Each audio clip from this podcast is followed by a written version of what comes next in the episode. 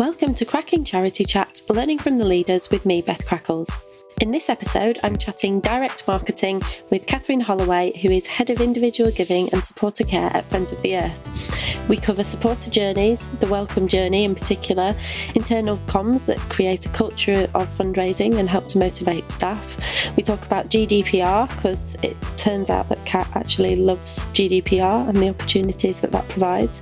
And we talk about the various channels that Friends of the Earth is currently using to recruit supporters as well. It's always nice to have a chat with Kathryn because she's a brilliant fundraiser and a brilliant person too. I hope that you enjoy listening.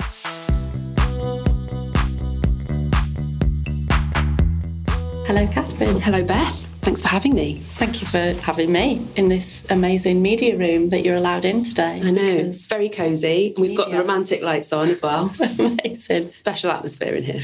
Yeah, as I was saying before we press record, it's been a strange day for recording in terms of lighting because um, at Social Investment Business, I got in the lift and the girl said, Oh, by the way, the lights are broken. And then we went up in a dark lift. That was strange. Was test. That was a test. Yeah, yeah. Classic voluntary sector infrastructure. Yes. Negligence. Yeah, we can't, can't afford to keep the lights on, sorry. Literally can't afford yeah. to keep the lights on. Anyway, today we're going to be talking about I think this is a working title that I've put here, which is totally nailing direct marketing. But um, no pressure or anything. Yeah, no pressure at all. Um, I think Kathryn's Twitter profile, you say that you're like gin pastry Devon. Yeah. But I have you down as direct marketing I should add it in woman. there. Yeah. Probably, yeah. Please do now, just yeah. for the podcast. I'll be like, why is she speaking to somebody that likes pastries in um, yeah, it's because Kat is really good at direct marketing. We worked together at Friends of the Earth, which was nice. And we've stayed in touch, I think, primarily because we love beige food. Yes. We like double carbing on our social meetups. So. Yeah we've kept that going, which is important. Yeah. Yeah. Yeah, it's been good. The best example being ordering four sides of mac and cheese because they didn't they didn't, main. They didn't have it as a main, so we made it work for us. do? yeah. yeah. So um, we can always fall back and talk about beige food if we need to. But I thought what we'd do first is talk about direct marketing. Do you want to start by giving us a bit of an overview of your background? Yeah, sure. It's really annoying to have to say this because I'm one of those many people in the sector who fell into the sector. I didn't know that fundraising was a career you could have. My only experience of fundraising before my early 20s was shaking collection boxes and um, donating to the RNLI donation box outside the lifeboat station in Exmouth and the guide dog collection boxes outside supermarkets. And so it was only when I graduated from university um, I did a modern drama degree, but I didn't quite fancy trying to make a career out of postmodern performance art. And so I thought I would try and find a way to work for a theatre. So I started off by doing an internship in the development department at the Royal Court Theatre in Sloane Square in London. And that was my first experience of the fact that you could make fundraising a profession and you could do that as a career. And, and the fancy side of town as well. Yeah, it was a bit different to living in West Drayton, where I was above a lettings agent and opposite a, a very fighty pub and with a very noisy Pelican Crossing outside. And then suddenly I'd get off the tube at the other end and be in Sloane Square with a lot of ladies who lunch. And yeah, um, it was a very different experience. Um, and they did mainly trust and foundation and major donor and corporate fundraising. They didn't do direct marketing really. They obviously had the theatre ticket sales bit there. So that was my first experience of, of that sort of world. I then took a six month contract working in um, a really small animal rights uh, NGO. And five years later, I was still at the BUAV and still fundraising. So I'd started off processing donations and answering calls from supporters. And then I ended up doing more supporter care.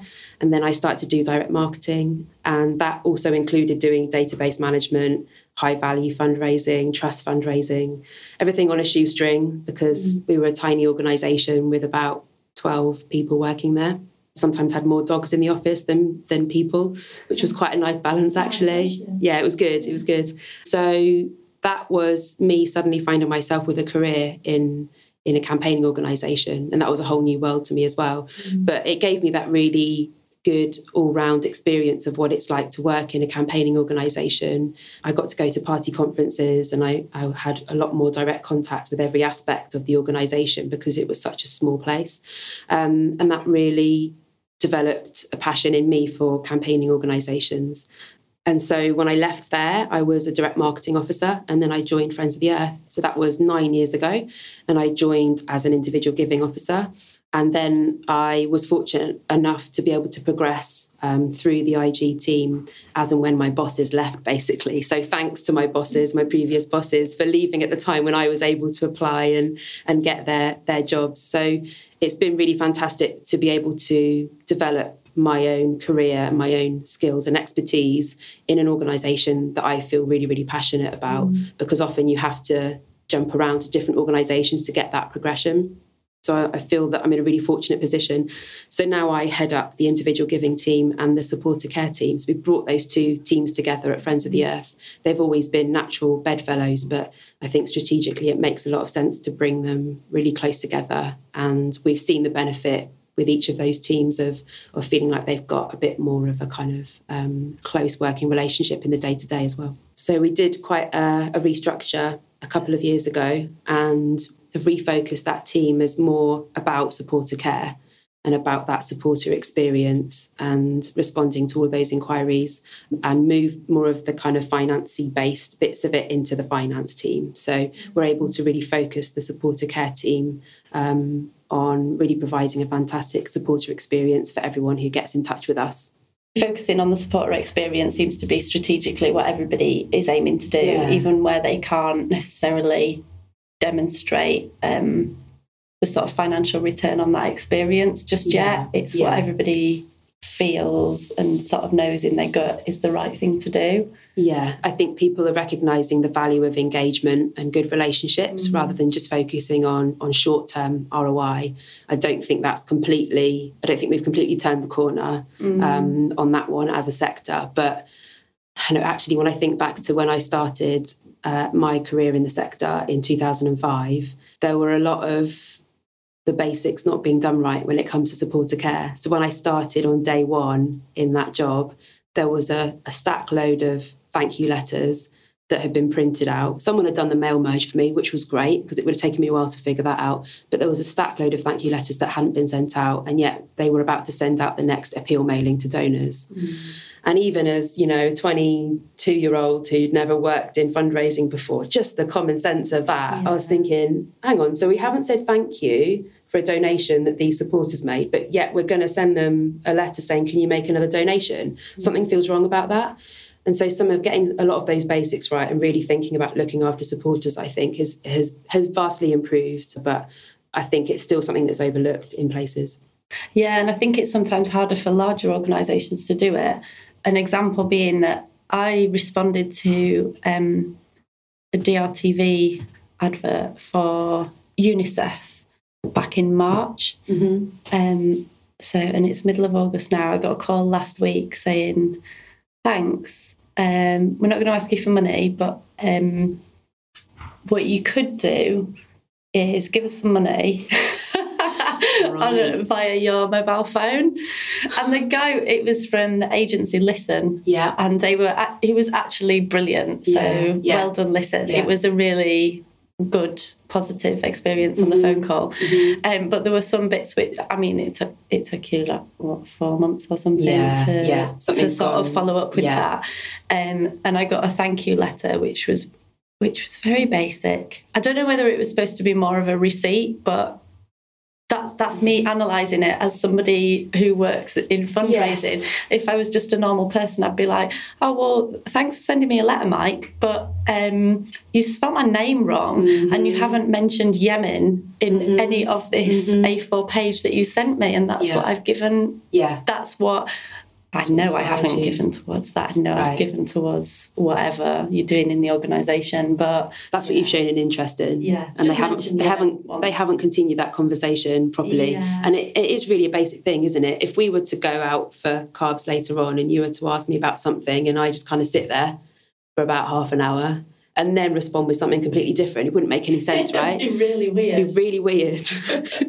and I think it may sound like a little bit of a weird example, but I think so much of this is just about basic communication yeah. and, and being more human and real with how we speak to people and respond to people and putting ourselves in the supporters' shoes when we're thinking about setting up a DRTV campaign, right? Thinking about what is someone inspired by to respond to this ask right, what is it? What are they going to expect back from us? And how immediately are they going to expect to hear back from us? It, what are they going to feel if we wait four months before making a phone call? Mm. What, what are they going to feel when they read this letter off the back of what they've just responded to? So much of that is not hard to get right, and it's a surprise that it's not not better, to be Mm. honest, because a large organization there are something there are things that are struggles for different size organizations but i don't think anyone's got the excuse of not getting a thank you letter right i think Yeah. that's so simple to do Yeah. So let's talk about supporter journeys. yes People talk about, oh, well, you know, you need to plan your supporter journey, make sure it's a good one. And I think when you know so much about a topic, it becomes mm. really overwhelming and you're like, mm. oh, where do I even begin? Mm. How do we keep this simple? And I, I think having worked for a few larger organisations, data gets involved and things get very complicated in terms of segmentation and mm-hmm. targeting and things like that. But taking it back, I saw a tweet from Matthew Sherrington, who mm-hmm. is brilliant brilliant. yeah we love matthew And it was something about supporter engagement plans. And he said something along the lines of a basic supporter engagement plan should include something like four compelling appeals, a couple of inspiring newsletters, some decent email engagement reasonably often, and thank yous for a starter. hmm Yeah, I think again, it is about getting those fundamentals in there and making it make sense to the supporter. In the last few years, we've had to realise that previously a lot of organisations were over mailing their supporters or over contacting their supporters. And that has been driven by this um, endless expectation from above a lot of the time to just raise more money in the short term, focusing on a short term return and not thinking about how those supporters feel and about what this is going to prompt in them in the long term. Are they going to stick around if they just feel like they're getting a mailing every single month? And probably not looking at the data on how responsive these supporters are to all of these mailings and, and different communications. And I think that's something that people have to look really closely at. Thinking again about what has prompted their initial response and what other stuff that we're doing might they be interested in and how are we going to give them a good flavour of what we do as an organisation and the different ways that they can be involved. And don't put too much pressure on the short term ROI because then you will just focus on sending them loads and loads of financial asks and it's not necessarily going to be a great experience for them. So when someone signs up to Friends of the Earth mainly thinking about email because that's where a lot of our, our comms go out. They will have initially a ring fenced welcome journey that is a bit more specific to the campaign or the activity that they responded to. So so what do it mean will. by ring fence? So we will send them on a, a well, we'll ring fence different supporters and say, right, these are our these are people who signed up to our climate campaign. So they're going to go on the climate welcome journey. Right, And these are people who signed up via bees Sort and they'll the get a bees welcome journey. theme, yeah. like. So it won't just talk about climate or just about bees because that's not giving that broader flavour Mm. of all of the work that we do. And also just because someone initially responds to climate doesn't mean that they're not interested in doing something on trees or on bees or on plastic. Yeah. So we want to give them that kind of um, more of that broad narrative, of, you know, what we're doing and, and a flavour of everything. So we'll do that initially, but they will get a different, um, they'll get a variety of asks. So they'll get a campaign action ask, or they might get invited along to a community group event, um, as well as getting financial asks. And we're always making sure that they feel really engaged and really valued as a supporter, regardless of what they've done, so that they can see the impact of their support. Um, so it's really about building that deeper relationship and giving them the opportunity to get involved and to show us what they'd like to do, how much, mm. how much, and what sorts of things they'd like to do with us. I know, I guess from working here, there are lots of different sort of conflicting objectives in Yeah. terms of non-financial and financial asks. yeah. That's just the nature of a campaigning organisation, Yeah. isn't it? So how do you navigate that dilemma? I think that's something where I can see that we've made a lot of progress actually in the last few years because previously it felt like it was more of a battleground as to like trying to get a fundraising e appeal scheduled. Yeah, yeah, and it constantly being a battle, like you say, between different parts of the organisation saying, no, this is the most important thing for us to say to supporters. So again, it's about really having more of a holistic view of that supporter experience and acknowledging that supporters who join us via a campaign action um, are often very interested in making a donation and vice mm. versa. They're just because we put our teams into these different corners of the office doesn't mean that our supporters are pigeonholing themselves in the same way. Yeah. Um, and having the data to show that, I think, is really powerful as well. So we've been doing that for quite a few years now. So we've got to a place where it is um, everyone agrees and it's accepted that the supporter journey isn't just about focusing on campaign actions or just on fundraising asks. Mm-hmm. It's about the many different ways that people can be involved with Friends of the Earth. And through testing out different asks and optimizing those welcome journeys, we've come to a point where we've got a really robust and high performing welcome journey for different supporters. So the proof is in the testing and in the data, really. Something that I think Simon Scriver said at a conference around, you know, we're doing lots of stuff around digital and technology, but actually what we need to do is put the people back into mm-hmm. it as opposed to, mm-hmm. you know, chatbots or whatever. So by having the supporter care team and yeah. individual giving geographically in yeah. the same place yeah. and under the same with the same sort of leadership mm-hmm. has that helped to put the human back in do, do you actually speak to people um, I don't speak to supporters as much as I should do. Actually, that's something that I do. I do miss from those first few years of working in supporter care and having speaking to, to donors every day actually mm. can take up a fair bit of your time, but it's so insightful and it's so so motivating to speak to people firsthand about what has kind of inspired them to give and why they think our work is so important. Mm. So we try and find ways to um, share those conversations and kind of excerpts from those conversations um, with the wider organisation. So we use Slack a lot at Friends of the Earth as a, a really useful kind of internal communications platform. So we've got lots of different Slack channels, you know, for different campaigns or projects or teams in the organisation, and we've got one that the supporter care use to share little bits and pieces of conversations or emails or letters that they've received from supporters to just share the thoughts and mm. the um, ideas of those supporters, but also the love and the mm. and the amazing support that they have for our cause because and that really motivates staff so it's not even just the fundraising team that get the benefit of that it's the campaigners it's the activism team it's the finance team it's the infrastructure team so yeah. that's proved to be really really valuable actually. And it's so easy for them to share little bits and pieces on that channel. And then um, we can just kind of respond to that with a little emoji. There's lots of green heart emojis on our friends of the earth slack channels. Um, and yeah i think that's made real progress in people having a better understanding of our supporters and the sort of things that they're saying mm-hmm. and how they respond to, to our campaigns and the work that we're doing. And it's real time as well. Yeah. Which i think is really helpful because yeah. you don't always want to get to the end of the month and read a report on yes the sort of feedback. Yeah, absolutely. We also up, yeah, we also have a stand up every morning, which is mainly different kind of channel owners or team leads in the different engagement teams here. So fundraising, um, uh, different comms teams, marketing, and then we have someone from supporter care there. And that is um, a really short meeting every morning just to recap on what comms went out or what's going on in the outside world. Is there anything we need to respond to? Do we need to change our plans um, with what we've got you know scheduled to go out on email to support us today?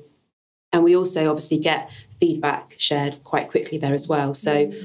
if a big campaign email has gone out on a Monday afternoon, then the supporter care representative will then be able to share the next morning what sort of response they've had, um, what sort of queries they've had off the back of that. If there have been lots of questions about a bit of content that we've linked to on our website, then the content manager can actually take that on board and make some changes to that content. So, actually, that feedback loop and the changes that we can make off the back of that is is pretty quick.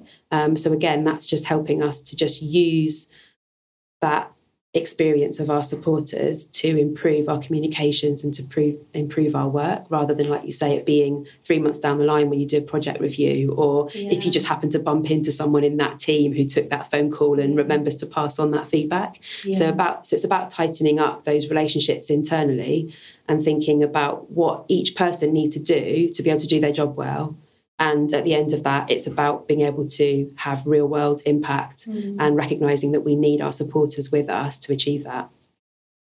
Sounds pretty good. um, so you said it's a stand up. Do you literally just stand in the office? We actually sit down. Right. So we've kind of broken the first rule of stand ups. Right. we sit down, but it is a short meeting. It is maximum of 15 minutes every morning. And we also have a Slack channel for that as well. So if people can't be there in that room, then they can post their updates or they can ask questions about what the plans are. Um, again, mm all in real time. So um, it feels like it's quite an efficient way of planning or replanning or checking in on on what we're doing that day. Yeah. Cool. Okay.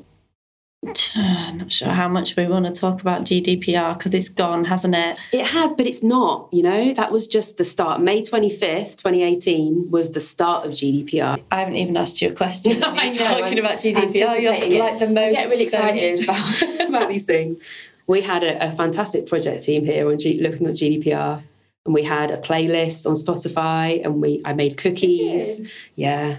We've got to make these things fun, haven't you? it sounds like you did.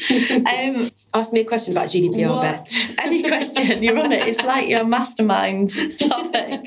dun, dun, dun. At least we got the lighting right mm-hmm, for a mm-hmm, mastermind mm-hmm. topic. What has the impact been for you of Friends of the Earth, mm-hmm. GDPR? How, how do you see it as an opportunity? So there were a couple of us here who were who started to spot that this thing called GDPR was being talked about about a year or so before it actually came in. And we were later to the party than we would have liked to have been, but we were certainly a lot earlier than a lot of people in the sector. So we were starting to kind of track what was being talked about by the DMA and certain other mm. parts mm. of um, more kind of the commercial sector, really. They were ahead of us, as they often are. And the more and more we were learning about it, we agreed that actually it's the sort of thing that if it was if it was going to require a campaign to get this thing to happen, to have more rights back in the hands of the people, that's the sort of thing that Friends of the Earth would actually get behind if you think yeah. about it. Yeah. So thinking about the values that it, that, that it stems from and what it's actually trying to promote, um, I think is the right place to start. I'm not saying that the process and the guidance that we had or the lack of guidance was ideal. Um, and I'm not saying that the interpretation of the regulation and what it means for fundraising um, is necessarily completely clear or without risk. Mm. But I think getting back to basics again with this and thinking about what the expectation of your supporters is at the point where you're asking them for some of their data, some of their information, is the right way to frame it because you can manage the risk and think logically about this. And that's generally the right way to go. So I think a lot of people got themselves really tied up in knots. And I can understand that. We had a, we definitely had enough kind of tying ourselves up in knots um, here, even with having that kind of logical approach to it. Mm. But at the end of the day, if we want to promote our values as a sector of being all about respect and honesty and transparency and you know, fighting for good and trying to look out for people and promoting equality, then we need to apply that to how we do all of our work. And GDPR, I think, is actually a really good example of that mm. about respecting people's privacy, about being really clear with people about how you're going to use their information and what they can expect to hear from you in return. And if they don't want to hear from you by telephone, why would you want to call them by telephone? That's not going to make for mm. good fundraising that is not without its challenges. We have seen our programme change quite a bit in the last few years as a result of changes in regulation, not just GDPR, but prior to that, about four years ago, there were some changes to telephone preference service rules, which meant that there was a massive drop in volume in our telephone fundraising, as a lot of other people in the sector found as well. So that required us to adapt our models and to think about what else was available to us and how else could we engage people in a way that that was first of all compliant and also that people were going to respond to. Mm. So that really forced the issue, I think, and forced us to to look more into developing our digital activity. So we don't do much telephone fundraising at all now, whereas four or five years ago, it was a huge part of our recruitment activity. Um, How do you use it now? so we do a little bit of upgrade. Yeah, do a little bit of upgrade, um, calling still, but that is a lot smaller than it ever used to be. But actually, because we also used to do a lot of telephone um, upgrade calling a few months, probably six months or so after donors first signed up. And that was when I joined Friends of the Earth, that was mainly through street fundraising. Yeah. And so a telephone call made more sense for that audience and, and based on that first kind of interaction that they'd had with the organisation. So again, as that channel mix shifts in the recruitment programme, it also shifts in the retention programme. Mm. So it's about making sure that we keep some kind of consistency of, of the channels that we're using to support, to contact most of our supporters um, across the two sides of the IG programme. It's useful to remind myself of how different things were with digital when I started in the sector, which for a lot of people will seem a long time ago, but actually for a lot of us, mm. a blink of an eye. Yeah. So when I joined the sector in 2005, we, and this was at a small organisation, so we probably were quite behind a lot of larger charities, but we weren't doing any digital marketing. Um, I was getting supporter emails through and responding to them, but we weren't doing any email broadcasts, as we mm. then started to call them a few years later. And we were just doing print and a bit of telephone. Um, and then when I joined Friends of the Earth in 2010, one of our direct marketing projects was called New Media, which sounded New very media. slick and exciting. and that was basically digital stuff um, and that started off as email and then started to become Facebook.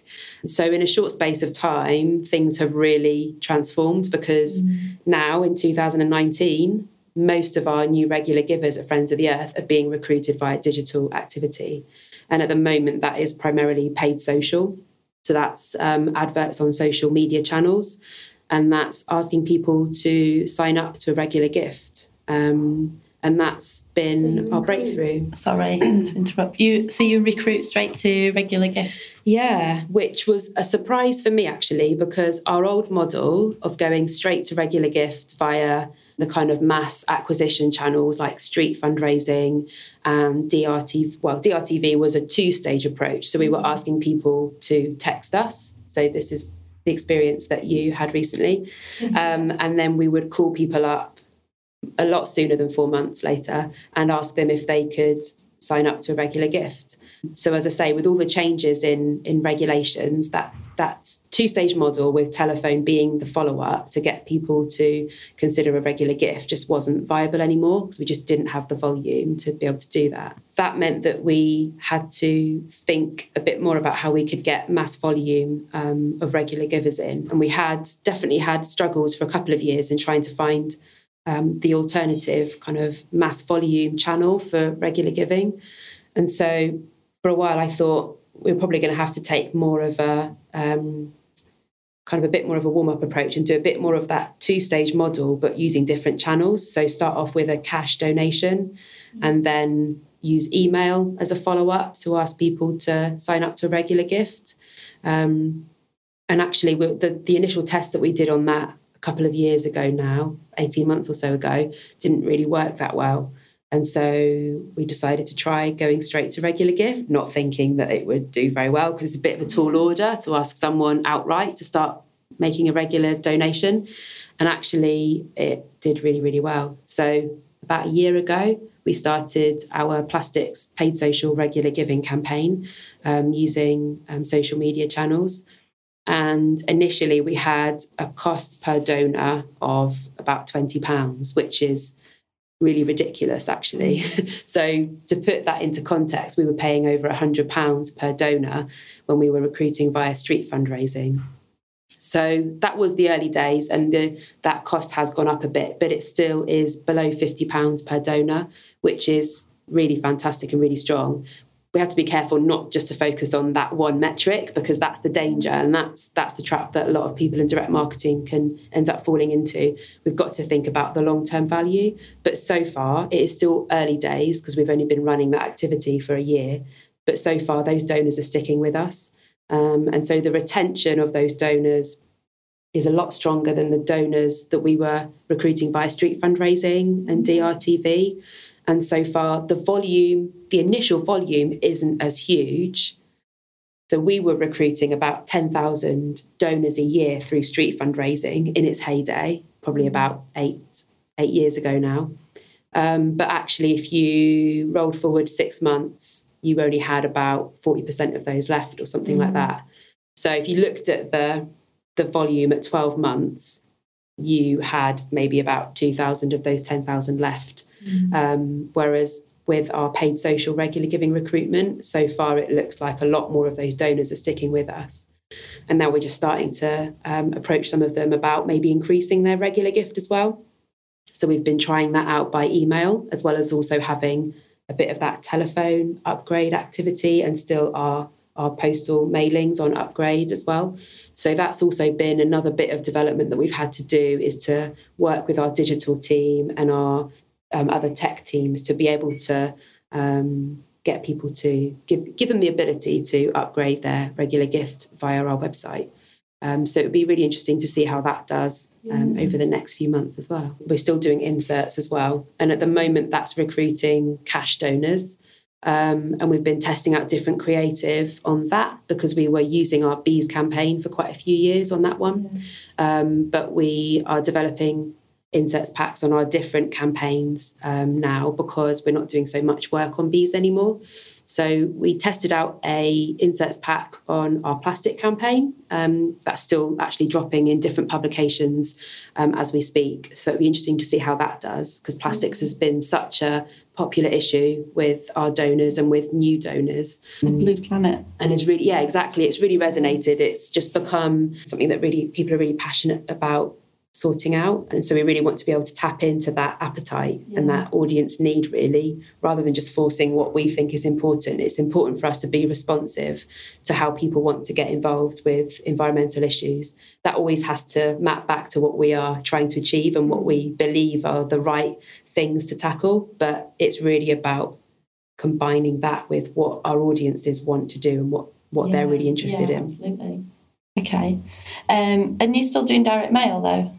Yeah, we're still doing direct mail. So we're doing inserts for um, recruitment of new donors. Um, National Geographic. We also put some uh, inserts in something like Gardener's World magazine or um, New Statesman. A lot of the titles that you'd expect that um, supporters of Friends of the Earth would be interested in. Mm. Some really smaller, like really small niche titles like permaculture. So that's something that's still working well for us. And we'd like to do more testing with our different campaigns um, on inserts later in this financial year as well.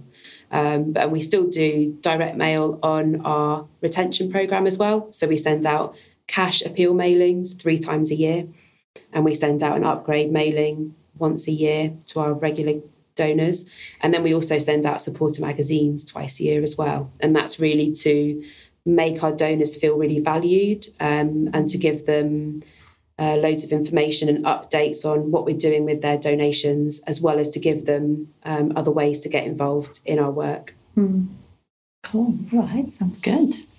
So I saw somebody, I think in the States, talking about obviously it was Twitter because it's the only way that I manage to keep engaged with the world. Um, not always a world that I want to engage with, to no, be honest, no. on Twitter. Um, but somebody who I think is probably quite a nice, normal person. So you know, um, they are still out there. They somewhere. are still out there. yeah, even on fundraising Twitter. Um, she'd said, "Oh, I've just finished uh, doing, I don't know, copywriting for an appeal um, across multiple channels mm-hmm. like mail, Facebook, mm-hmm. Twitter, Instagram, mm-hmm. and all of this. And I was like, oh my god, I feel like an old person because I've got a, I've got an Instagram account, but as you know, I I, I logged onto it like last week, and I was like, oh, Cat mentioned me in something in May. How important is it for organisations to be across various different social media channels? I think it depends on your audience because it's all about being able to engage with your audience where they are, isn't it? Mm. So and this will vary depending on on the profile of the of your existing supporters and those that you're trying to reach. It's about having a good idea about where your supporters, where your, where your audience already spends its time. Is it on social media? Is it listening to the radio? Is it reading the broadsheets or the tabloids? And it's about working out what your presence needs to be to engage with them. We were quite late to Instagram. And so we've been able to grow that quite rapidly in the last year or two. But we were definitely late to that party. So a lot of other organisations, you can tell the ones who were quicker off the mark with Instagram because they've got huge, huge followings. Um, so we've still got a long way to go on that front. But um, despite that, we are seeing really great engagement using Instagram. So our social media manager will plan out the the kind of content and comms for Instagram, but we also use that um, as a paid media channel for our fundraising recruitment as well. Okay. So that's where a lot of those new regular givers are coming from. Um, and so it's all about making sure you've got a good sense of what your audience profile is and, and really yeah. kind of getting under the skin of them to know what are their what's their media consumption what does that look like mm. so thinking about facebook specifically i saw that greenpeace are doing some really cool stuff around using Messenger, Facebook yeah. Messenger. Yeah. And then, so having that, I think they have that initial interaction yeah. to scope out things yeah. with the supporter. And then there's a chat bot that will talk to them about, I, I think, a specific area of Greenpeace's work. Yeah. Yeah. That sounds like the future. It does. It's quite a whizzy, isn't it? Really oh, whizzy. I sound like my mum. yeah. Um, yeah, it's really exciting to hear what uh, a lot of other organisations are doing um, with with new media. Yeah. um, and it is about trying to stay one kind of uh, step ahead of things, really. So again it's about recognizing where your audience is spending its time. People are spending spend all our time hunched over our phones or our mm. um, kind of other other devices don't we? So it makes sense to be having conversations there. If people are scrolling through instagram or through facebook um, then it makes sense to try and have a bit of immediate engagement with that potential supporter on that channel rather than it being respond to this thing and then two days later you'll get an email follow up or then we'll ask you to do mm. this other thing. It makes sense to really build that conversation. Again it's just going back to those basics about building relationships and having human conversations with people getting a good idea about what they're interested in what prompted on on what prompted them to click on that ad in the first place and what else would they like to do and recognizing that we're all so busy um, that we don't have there isn't enough attention out there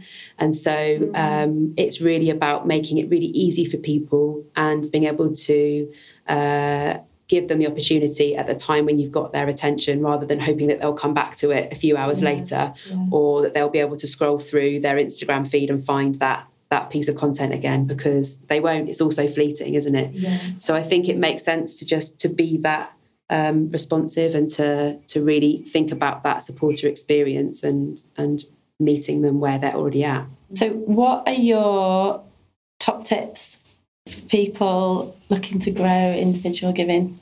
You got like three top tips. Three is the magic number, isn't it? Three. Barack Obama always went for three, didn't they? So oh, he yeah, we can. He knew what he was doing, didn't he? yeah. Um, I think a lot of it is about going back to some of the things I've said in some of the other um, answers here around getting back to the basics of knowing your audience.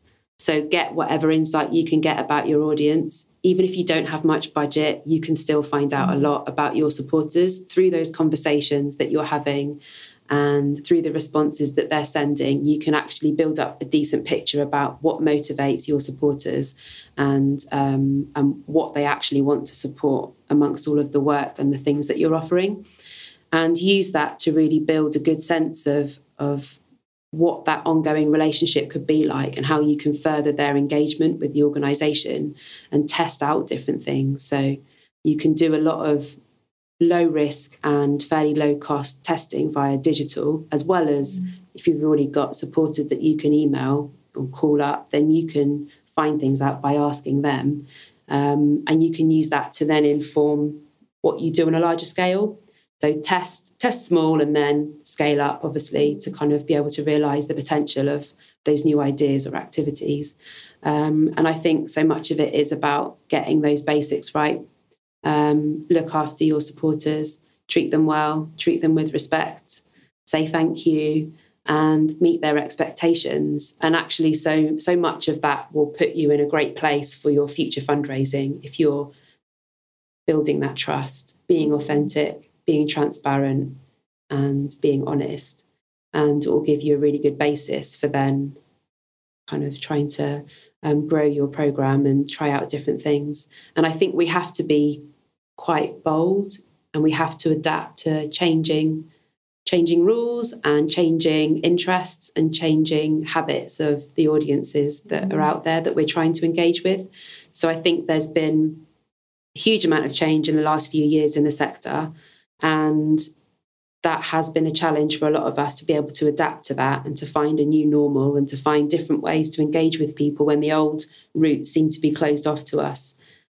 But it's also an opportunity to really move with the times and to not just fight against changes in regulations and to not just stick with the old model, even if it's not working anymore. If the numbers are telling you that that model isn't working, then you need to think differently and you need to try some different things out. Um, and that's what we've done at Friends of the Earth. There's more for us to do. There's always more we want to do. We want more budget so we can do more stuff. Um, but we've actually seen a huge transformation in our IG program just in the last kind of two to three years.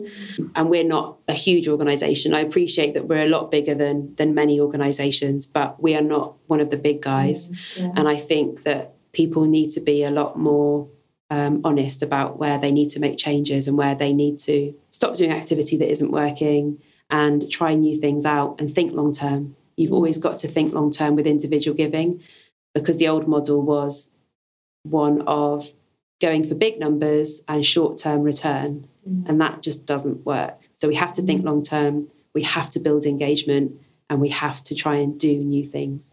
That was bold finish. Thanks. Bold finish. right. Final question Is there a book, person, or ethos that has inspired your work? I think it's really about my start in the sector. And before that, I worked in retail, well, serving customers basically, doing on the tills and on the fitting rooms in BHS in Exeter. and um, I think there's a lot to be said for starting off with that sort of interaction with customers and supporters. Mm. And for me, I may not get the chance to speak to supporters in the day to day anymore but I don't ever lose sight of them and I don't ever leave them out of the picture. So whenever we're doing activity, whenever we're spending budget, I'm thinking about the donors that gave us that money and what we want to try and achieve with their support so that we're doing them justice really. So I think it, for me it's about sticking with those basic principles of supporter care and customer care and remembering who is funding our work and um, that we can't do it without them. That's a very modest and beautiful. beautiful example. I particularly like the reference to British Home Stores. Oh, I love that place. It's so sad that it's gone it forever. Is, Had some happy times there. Yeah, excellent oh, lighting section as well. I have to oh, say. Uh, to tell you though, to work there, Beth, you didn't want to have to go down to the lighting section because it was so hot. It was so, so hot. It was very oh, cold at the front of the store. The doors were open, really not good for energy efficiency. The back of the store, intense heat from all of the lights that were always on. I mean, Friends of the Earth would be campaigning against that if BHS was still going. that's, a, that's an excellent finish. Thank you. Thank you very much. Thanks, Beth.